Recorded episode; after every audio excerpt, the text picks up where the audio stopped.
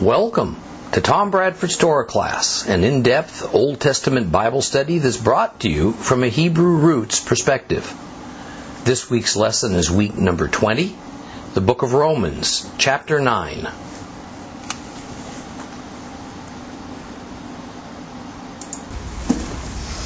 I'm going to keep reminding you that even though we are moving today from Romans chapter 8 to Romans chapter 9, Paul was certainly not thinking in terms of chapters.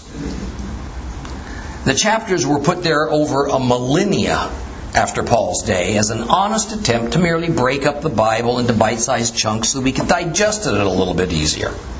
Chapters and verses give us a way to communicate to one another more precisely which passages in the Holy Scriptures we're referring to. Chapters and verses are tools nothing more. Thus, keep in mind that when we open chapter 9 in a, in a few moments, that Paul is not completely altering his previous line of thought. The subject is not changing, the scene is not changing, Paul is not ending one message to begin another one. Chapter 9 is not only a continuation of chapter 8 in a very real and literal sense, but chapter 9 also re examines um, uh, some of the nuances of his thoughts from even earlier, what we would call chapters of Romans. So, to open Romans chapter 9, Paul is going to continue along the lines of defending Israel's election as God's chosen people. And he's going to return to the theme of the advantages that Israel enjoys over Gentiles, something which he spoke about back in Romans chapter 3. there he said, to open the chapter, then what advantage has the Jew? What's the value of being circumcised? Much in every way. In the first place, the Jews were entrusted with the very words of God. If some of them were unfaithful, so what? Does their faithlessness cancel God's faithfulness? Heaven forbid. God would be true even if everyone were a liar. Even so, since Israel's election as God's people is a critical underlying issue for the letter to the Romans, this brief statement about the problem of Israel's lack of faithfulness to God needs some more explanation. Where does Israel's lack of faithfulness leave them in relation to their covenants with God and thus their status before Him, and especially as concerns the gospel, since Paul says that the gospel is an Old Testament promise. Therefore, we should take the opening of Romans chapter 3 that I just read to you as the background for the opening verses of Romans chapter 9. That is, according to Paul, God gave and continues to give Israel a favored status above all other nations. However, Israel has admittedly failed in their God given purpose despite all their advantages, and the majority of Israel has become unfaithful to God, at least unfaithful as Paul measures it. Thus, with all of Paul's talk about Gentiles being able to participate in Israel's Messiah, the logical question that Jews especially, but also Gentiles, might ask is why, if God is faithful, would he suddenly include some outsiders, Gentiles, and exclude some insiders? Jews in his covenants with Israel. Why would he do that? Might this mean that God has abandoned his old people, Israel, and replaced them with his new people, Gentile believers in Christ. Or to use modern Christianese, has the church replaced Israel as God's chosen? Now, unfortunately, a major portion of the institutional church answers that question with a resounding yes. And as we have read in Acts, now in Romans, Paul repeatedly answers that question with a no, or more literally, heaven forbid.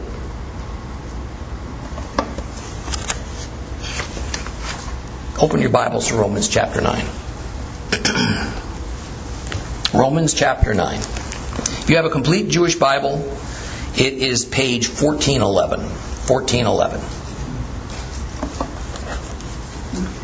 Romans chapter 9. I am speaking the truth. As one who belongs to the Messiah, I do not lie. And also bearing witness is my conscience, governed by the Holy Spirit. My grief is so great, the pain of my heart is so constant, that I could wish myself actually under God's curse, separated from Messiah, if it would help my brothers my own flesh and blood, the people of Israel. They were made God's children. The Shekinah, God's glory, has been with them. The covenants are theirs. I'm going to say that again. Whose are the covenants? Theirs. The covenants are theirs. Likewise, the giving of the Torah, the temple service and the promises. The patriarchs are theirs. And from them, as far as his physical descent is concerned, came the Messiah who's over all. Praised be Adonai forever. Amen. But the present condition of Israel does not mean that the word of God has failed. For not everyone from Israel is truly part of Israel. Indeed, not all the descendants are seed of Abraham. Rather, what is to be called your seed will be in Itzhak, that is Isaac. In other words, it is not the physical children who are children of God, but the children the promise refers to who are considered seed. For this is what the promise said. At the time set, I will come and Sarah will have a son. And even more to the point is the case of Rivka, Rebecca. For her children, for both her children were conceived into a, in a single act with Isaac, our father, and before they were born, before they had done anything at all, either good or bad, so that God's plan might remain a matter of his sovereign choice, not dependent on what they did, but on God who does the calling, it was said to her, The older will serve the younger. This accords with where it is written, Yaakov, Jacob I loved, but Esau I hated. So, are we to say it's unjust for God to do this? Heaven forbid. For to Moses he says, I will have mercy on whom I will have mercy. I will have pity on whom I pity.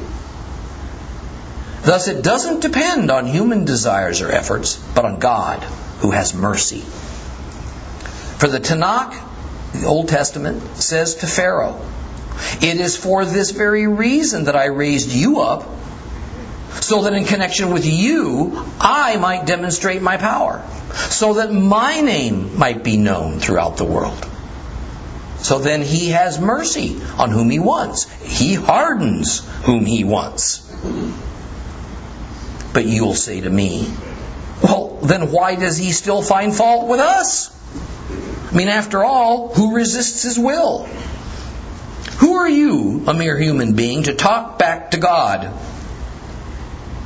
Well, what is, what is formed? Say to him who formed it, Why'd you make me this way?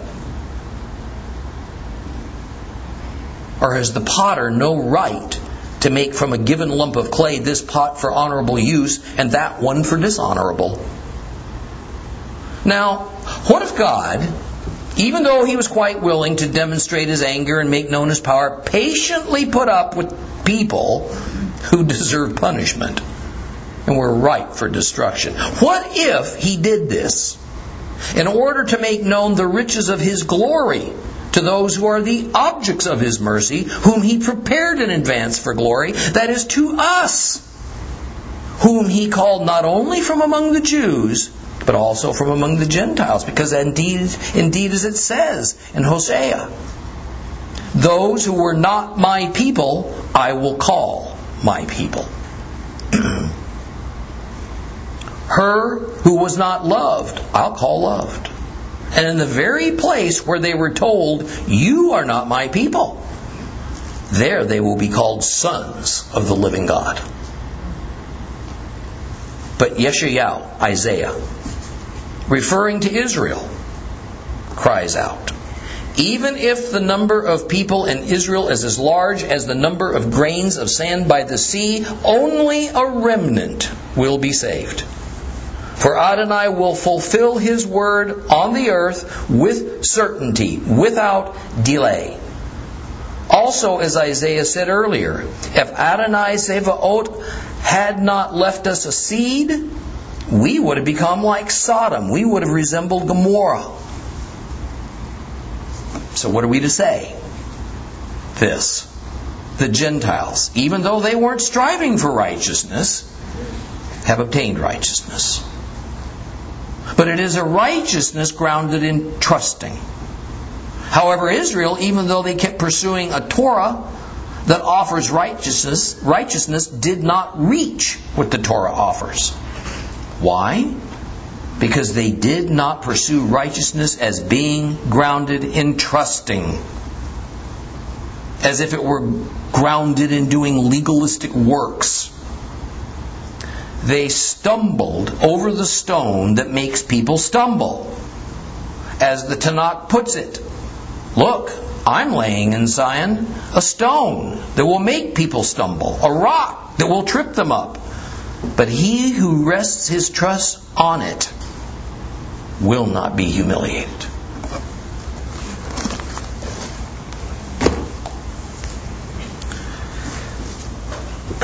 When Paul begins by saying that he is speaking the truth, it is more of an, an expression than an important piece of information that he wants to add. I mean, after all, his readers would have expected Paul to have already been telling the truth.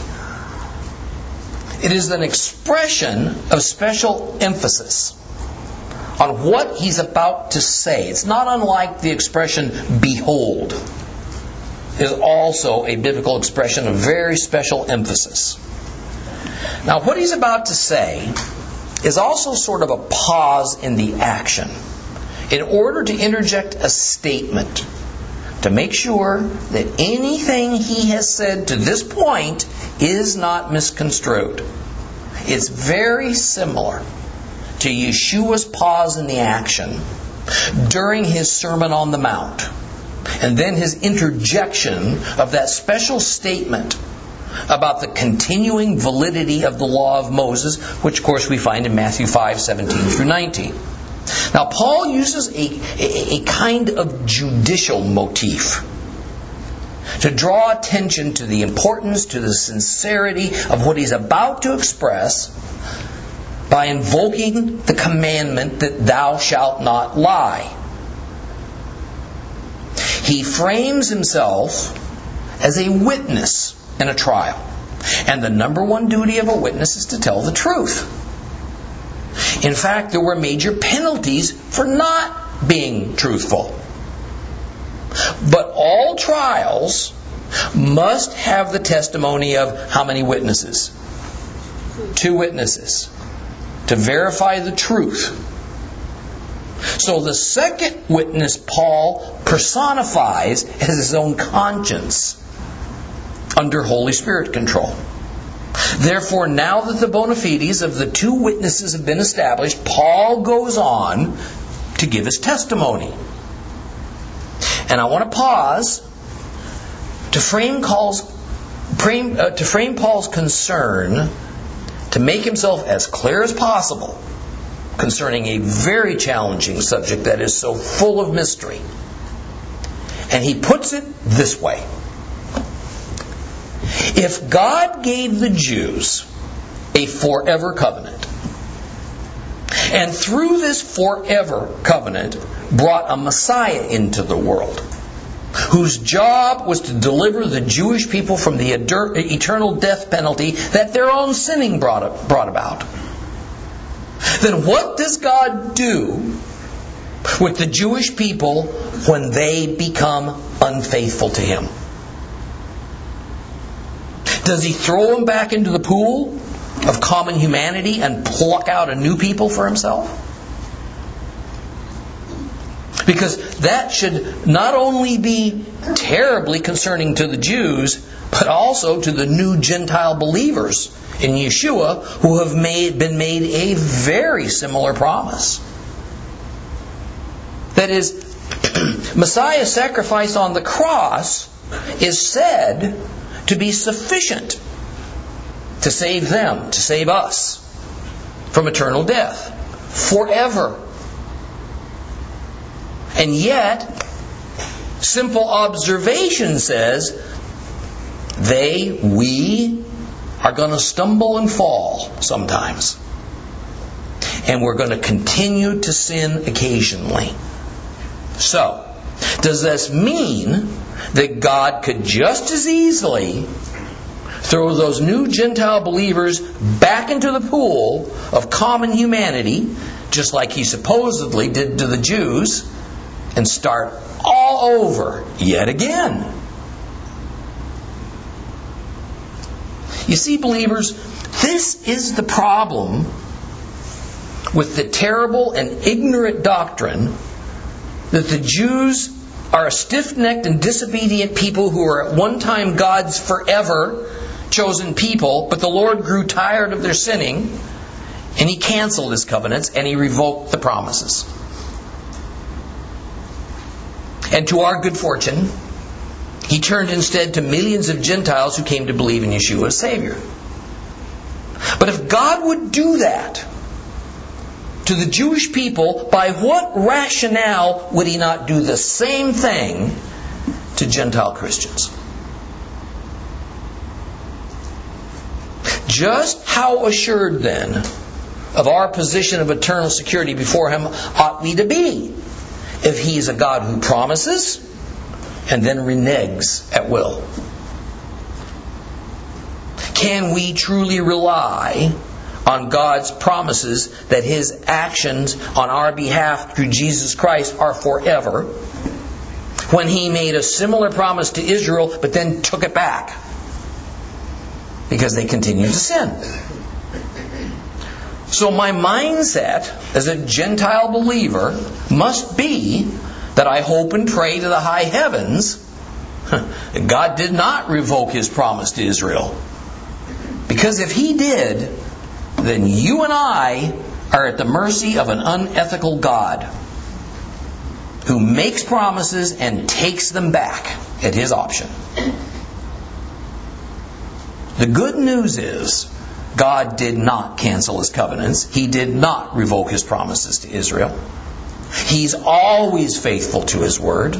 Always.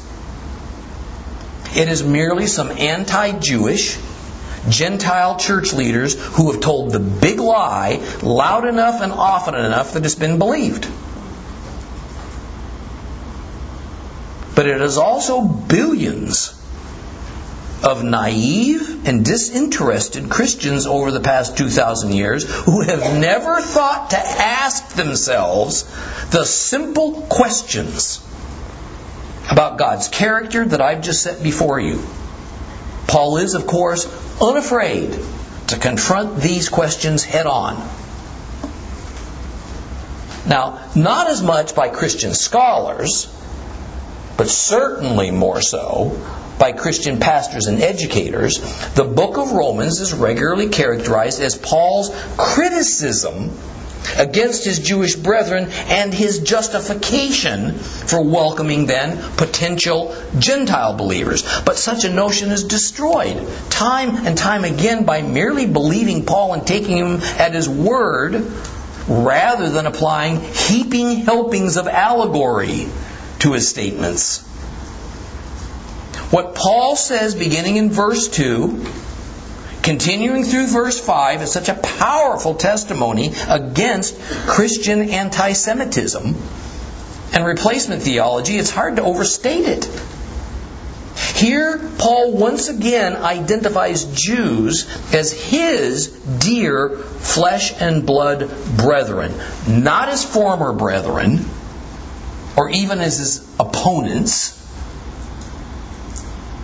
Appealing to the Messiah as the guarantor of truth. Paul says in all sincerity that if somehow giving up his own personal salvation and instead being cursed by God, cut off from his identity in and relationship with Christ, if this would bring his Jewish brothers who reject Yeshua into a state of righteousness before God, he'd gladly do it. Does this sound like a man who has turned his back on his Hebraic heritage and Jewish people and instead virtually become identified as a Gentile? See, Paul's statement of grief, devotion, identification towards his fellow Jews echoes back to another Hebrew who, after witnessing a great apostasy by his people, offered the same personal sacrifice on their behalf. Back in Exodus 32, verses 31 through 33, Moshe went back to Adonai and said, Please, these people have committed a terrible sin. They have made themselves a god out of gold. Now, if you will just forgive their sin, but if you won't, then I beg you, blot me out of your book which you have written. And Adonai answered Moshe, Those who have sinned against me are the ones I will blot out of my book. Nevertheless, Paul, of course, couldn't take his people's sin as his responsibility and suffer the consequences for it any more than could Moses. But he, above most others, recognized the eternal danger his people were in while they themselves were just oblivious to it. So Paul was willing to suffer whatever slings and arrows from his own people that he might have to endure for their sake.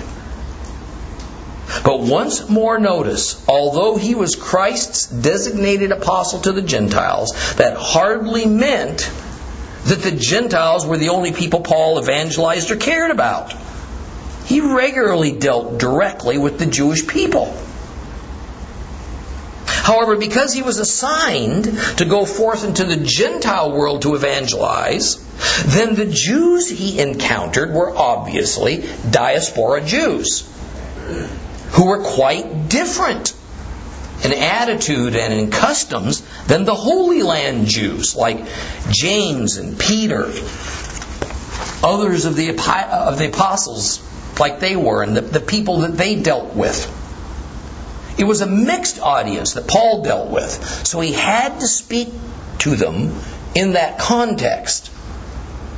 Now, starting in verse 4 is a list of advantages and favor that God has showed to Israel. First, the people of Israel were made God's children. This once again opens up the issue of election. So Paul begins his list by declaring Israel's election as God's own people, his children. And now remember, a child of God, sometimes being synonymous with a son of God, means that this child's father is Jehovah, God of Israel. And if one is a child, what can you expect from your father? Inheritance. Notice that they were made as God's children. This means they were not God's natural born children, they were adopted. And adopted means they were chosen out of a bigger group. So, in the negative, all the other people were not chosen.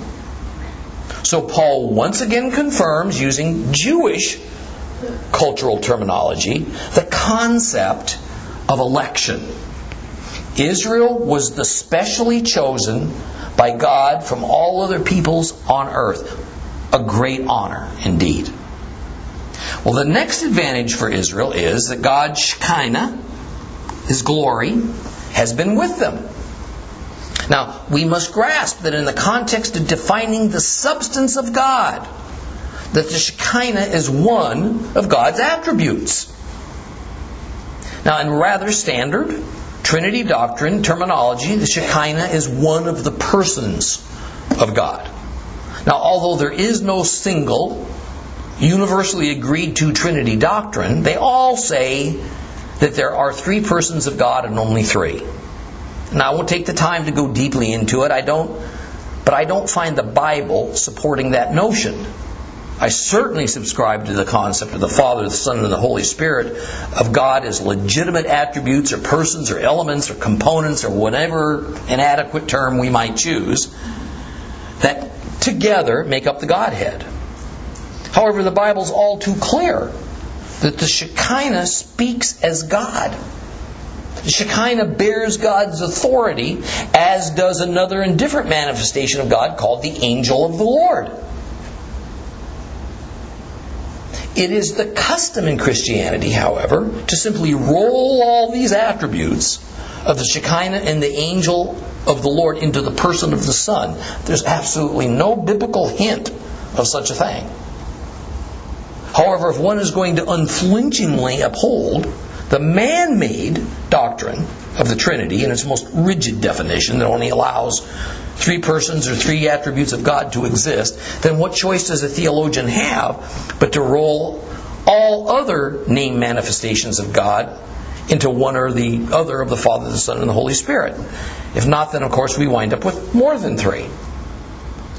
Now, to remind you, the Shekinah took the form of the fire cloud that led Israel in the wilderness for 40 years. It is also said that God's Shekinah is what filled the temple when it was completed by Solomon and ordained into service. There is no record of the Shekinah having been with any other people than Israel.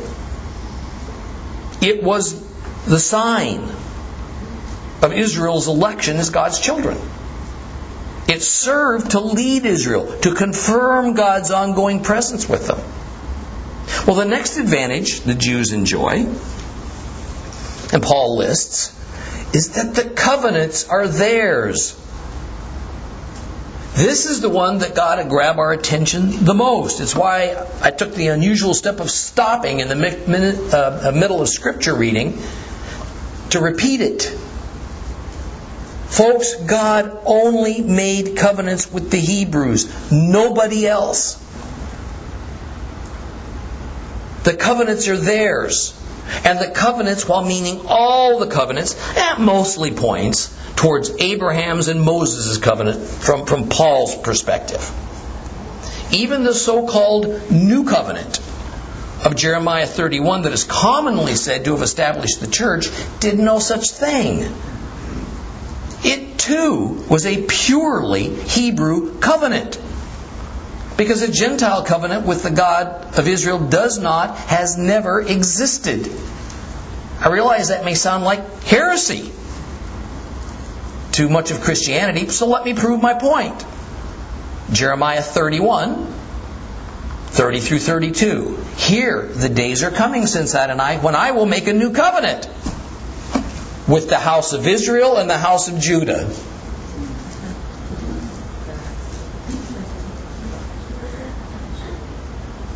It will not be like the covenant I made with their fathers on the day I took them by their hand and brought them out of the land of Egypt, because they, for their part, violated my covenant, even though I, for my part, was a husband to them, says Adonai. For this covenant I will make with the house of Israel after those days, says Adonai. I'll put my Torah within them. I will write it on their hearts. I will be their God. They will be my people. Any questions? If you can stick Gentile in there somewhere, go ahead. I don't see it. Who did God say he would make this new covenant with? The house of Israel and the house of Judah. Anybody else? No. Second of all, after Israel has broken the earlier covenant God had with Israel, made when he brought them out of the land of Egypt, who did God say he was going to make this new covenant with that Jeremiah speaks about? The house of Israel. Anybody else mentioned? No. And third, upon whom will the effect of this new covenant be? It will be that the new covenant will be written on their hearts. They will be God's people. Who are they? Israel. Anybody else? No. Paul has waxed eloquently in the book of Romans that it is the covenant of Abraham, a Hebrew covenant, that establishes the promises for future seed of Abraham. And that it is the seed of Abraham who will be the inheritors of God's kingdom. So, believing Gentiles, if you trust Christ, you are seed of Abraham. You are an inheritor of God's kingdom. That's the promise. What specific group of people held that promise in the form of a covenant given to them by God? The Hebrews. So, how did Gentiles get into a position to be seed of Abraham? We were grafted in to the Hebrew covenants by our trust in Messiah Yeshua. Paul's going to discuss that at length in Romans chapter 11. That is, if we trust in the perfect faithfulness of Jesus Christ, we will be included in the promises in terms of the covenants of Abraham and Moses, even though we are not physical Hebrews. The next advantage is the Jews' possession of the law of Moses, which Paul calls the giving of the Torah, another covenant with the Hebrews. It is the Torah and nothing else that defines sin, according to the Apostle John in 1 John 3 4. The law of Moses was given to Israel at Mount Sinai to God's elect after God had redeemed them from Egypt by means of the ten plagues. According to Yeshua in Matthew chapter 5, all who follow him are to obey the law of Moses. And this is because the law of Moses is only for the already redeemed. The law is not a means, not a means of redemption. Law doesn't redeem you. Are you a Gentile following Yeshua, then obey his command to obey the law of Moses. Yeshua says it's your duty. He says your status in the kingdom of God is going to be determined by how well or how poorly you obeyed the law. Now, Gentile believers, we indeed have a covenant relationship with God. But the covenants aren't ours. They were given to, they belong to Israel. That's why we are called grafted in. We can only be grafted into something that already exists. It must be something that is alive and well. It does no good to be grafted into a dead stump. Because a graft gets its nourishment from the roots of the tree it's been grafted into. And since the stump is strictly Israel's stump, another advantage for Israel. Paul next lists the temple services. What's so important about the temple services for Israel? It represents the true worship of the only true God. The temple services included the altar sacrifices that atoned for Israel's sins. The temple services included the daily burnt offering that honored the God of Israel. The temple service, uh, sacrificial services were what the sacrifice of Yeshua was patterned after. The temple was the only place on earth where God put his holy name. The temple services were given only to the Hebrews through the Hebrew tribe of Levi that would be God's authorized priests. The temple services were to be where the people gathered to observe several of God's especially holy appointed times, and the temple services were where the law was to be taught to the people of Israel. Well, next on Paul's list are the patriarchs of Israel who belong to Israel. Abraham is the first person to be called a Hebrew in the Bible. In Genesis 14:13, someone who had escaped came and told Avram the Hebrew, who was living by the oaks of Mamre, the uh, Amorite, brother of Eshcol, brother of Abner, all of them allies of Avram. Hebrews are defined as those people who are part of the line of covenant promises made to God, uh, made by God to Abraham. That's a Hebrew. Isaac was the next person to be called Hebrew. After him, his son Jacob. These three are the biblical patriarchs. They're all Hebrews, as apart from Gentiles. But even more even more important, Paul finalizes his list of advantages for the Jews by stating that it is from the lineage of the Hebrew patriarchs that Yeshua the Messiah came. Yeshua was not a generic human being. He was not the universal man. He was specifically a Jew, just as the ancient prophecy said the Messiah must be. Jesus Christ was not a Gentile. Paul has set the record straight now. He said, This is the truth.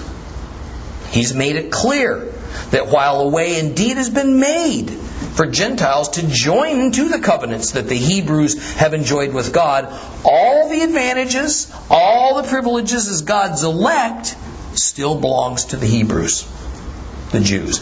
Case closed.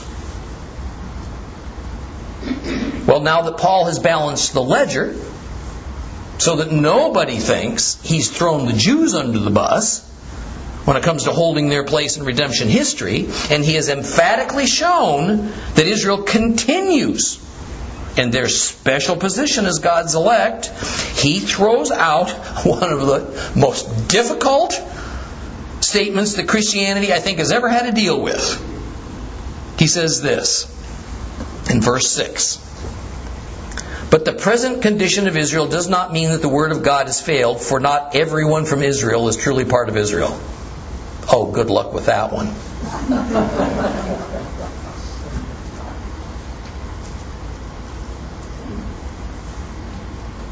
By the present condition of Israel, he is referring to the fact that the bulk of Jews have refused to accept Yeshua as their Messiah. But, says Paul, by no means does that indicate that what God has ordained for Israel has failed. Let's stop here for a second.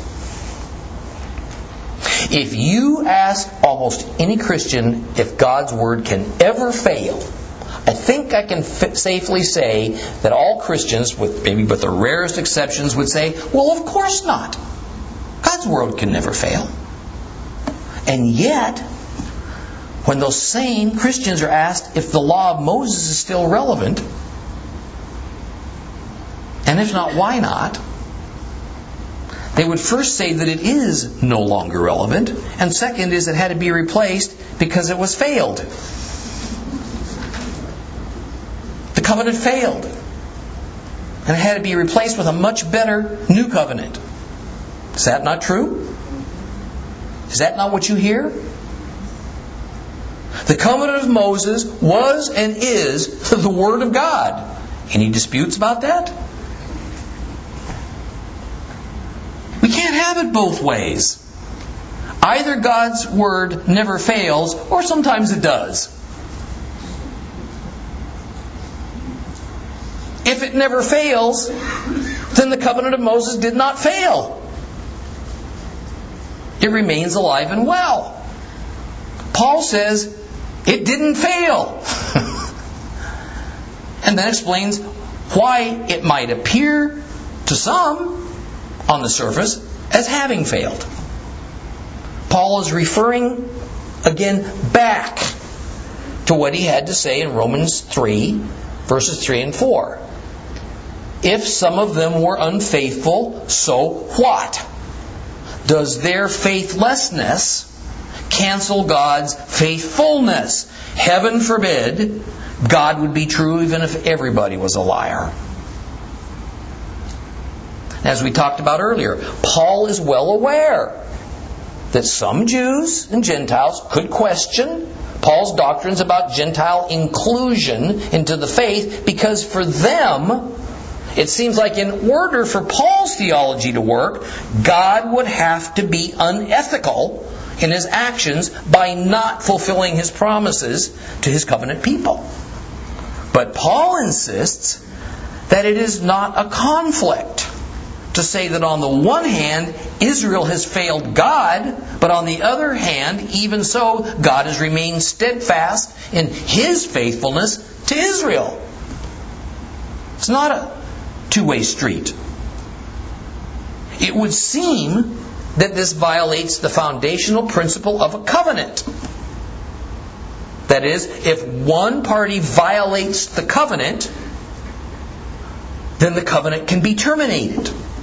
But even more, if not every Israelite, not every Israelite, has been redeemed by the gospel of Christ that Paul preaches, then how can that not be construed as a failure of the gospel? How is it that not how is that not a failure of the word of God that promises to redeem Israel? Now part of the reason that this is even coming up in the scriptures is this. Judaism in Paul's day, and to this day for the most part, saw redemption quite differently than Christianity sees it. See, Judaism saw redemption, saw salvation as a national matter.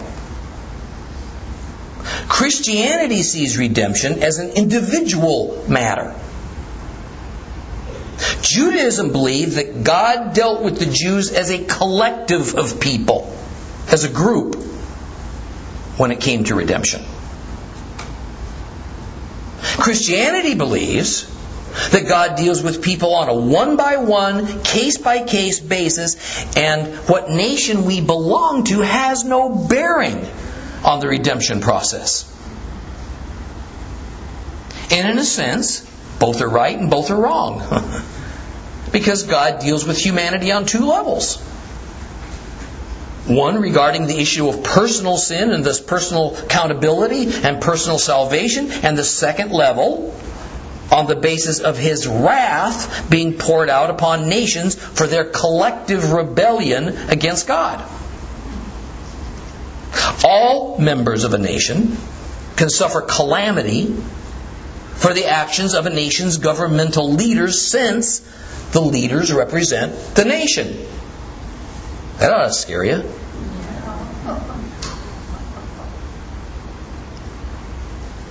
So, as an answer to this problem regarding Israel's failures, Paul says, For not everyone from Israel is truly part of Israel.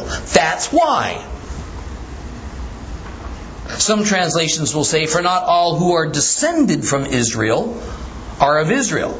See, Christians have stumbled over this passage since Romans was first included as part of our Bible. Here is what Paul is doing. He's making a play on words. Okay. Recall that Jacob, the founder of the tribes of Israel, was given a personal name change by God. Jacob became known as Israel, right? It became his name. But a very long time later, long time later, Israel also became the formal name of the nation of Hebrews. So in this verse, the first use of the word Israel is referring to Jacob the person, the founder of the 12 tribes. The second use of the word Israel is referring to Israel nationally, the name of the nation. The name of the nation of Israel. Even then, only in a certain sense. So, a better translation that begins to, to help us kind of sort out this verse is For not everyone from Jacob is truly part of Israel. That's the sense of it. Trust me, Paul really has not helped this situation very much. This must have caused great confusion among most who read this letter. But what he has actually done is to describe Israel as consisting of two levels. He is saying that essentially there is an Israel within an Israel. There is a true Israel within a nation of descendants of Jacob. Paul now goes on to explain who this true Israel is. Now, in order to explain his confounding statement, Paul reconnects his argument to Abraham and to his seed as he discussed back in chapter 4. He uses Abraham as a historical illustration of what he's getting at when he says that not all from Israel are truly part of Israel. And he does this by saying, not all descendants of Abraham are seed of Abraham. Rather, those who can be called seed must come through Isaac. Now let's review this. Abraham's first child, a son, was called Ishmael. That was his first son, Ishmael. Ishmael was the child of Abraham's wife's servant girl, Hagar. But God rebuked Abraham for thinking that Ishmael would be the heir to the covenant that God has made with Abraham because God had told him already Sarah, your wife, she's going to provide you with an heir. Abraham didn't believe God because Sarah was far past childbearing age. But in time, Sarah did get pregnant and have a child, Isaac. Sarah quickly grew jealous now of Hagar and her son and ordered her to leave the clan and take Ishmael with her. Abraham was devastated and because he thought of Ishmael as his beloved firstborn. But the Lord told Abraham it would be Isaac who's to be considered Abraham's firstborn, and he would be the heir to the covenant. He'd inherit the covenant. And so it was right for Ishmael to be banished. Ishmael went on to found the Arab tribes. Now, the gist of the matter is that it was God's will that Isaac was considered to be the Hebrew, while Ishmael was not considered to be Hebrew, even though they had the same biological father. Thus, as Paul points out, while Ishmael and Isaac can both claim legitimate blood relationship to Abraham, both can legitimately call him father only one can be considered seed of Abraham. Thus says Paul, as it concerns the promises contained in the Abrahamic covenant, it is not that simply being a physical descendant, a flesh and blood descendant of Abraham, that makes one a seed of Abraham. It is only that particular group of flesh and blood descendants of Abraham who also come down through his son Isaac, who can be considered seed of Abraham. So, after drawing this illustration of Abraham, Isaac, and Ishmael to help explain how only some of Israel can be considered as true Israel, Paul takes it a step further. Now he uses the illustration of Isaac and his wife, Rivka, Rebecca. And in this illustration, Isaac fathered a set of twin boys with Rivka. You remember the story. So here we have not only a case of the same father and mother, both boys are the product of the same pregnancy. The two boys shared every possible common biological ancestry. Yet, God was going to divide, elect, and separate them. One of them would be elected to the line of promise of Abraham's covenant and thus be called a Hebrew. The other twin would not. He would be considered an outsider, a Gentile. So, how did God choose? Even more, when did God choose? Paul points out that the how certainly couldn't have been by merit, or that one was sinful and the other was not sinful, because the decision as to who would be elected to the line of promise, which one of the twins would be the Hebrew, was made in the womb before either were born before they even had an opportunity to be good or bad. God had elected the second twin to come out of the birth canal, Jacob, as the inheritor of the covenant promises.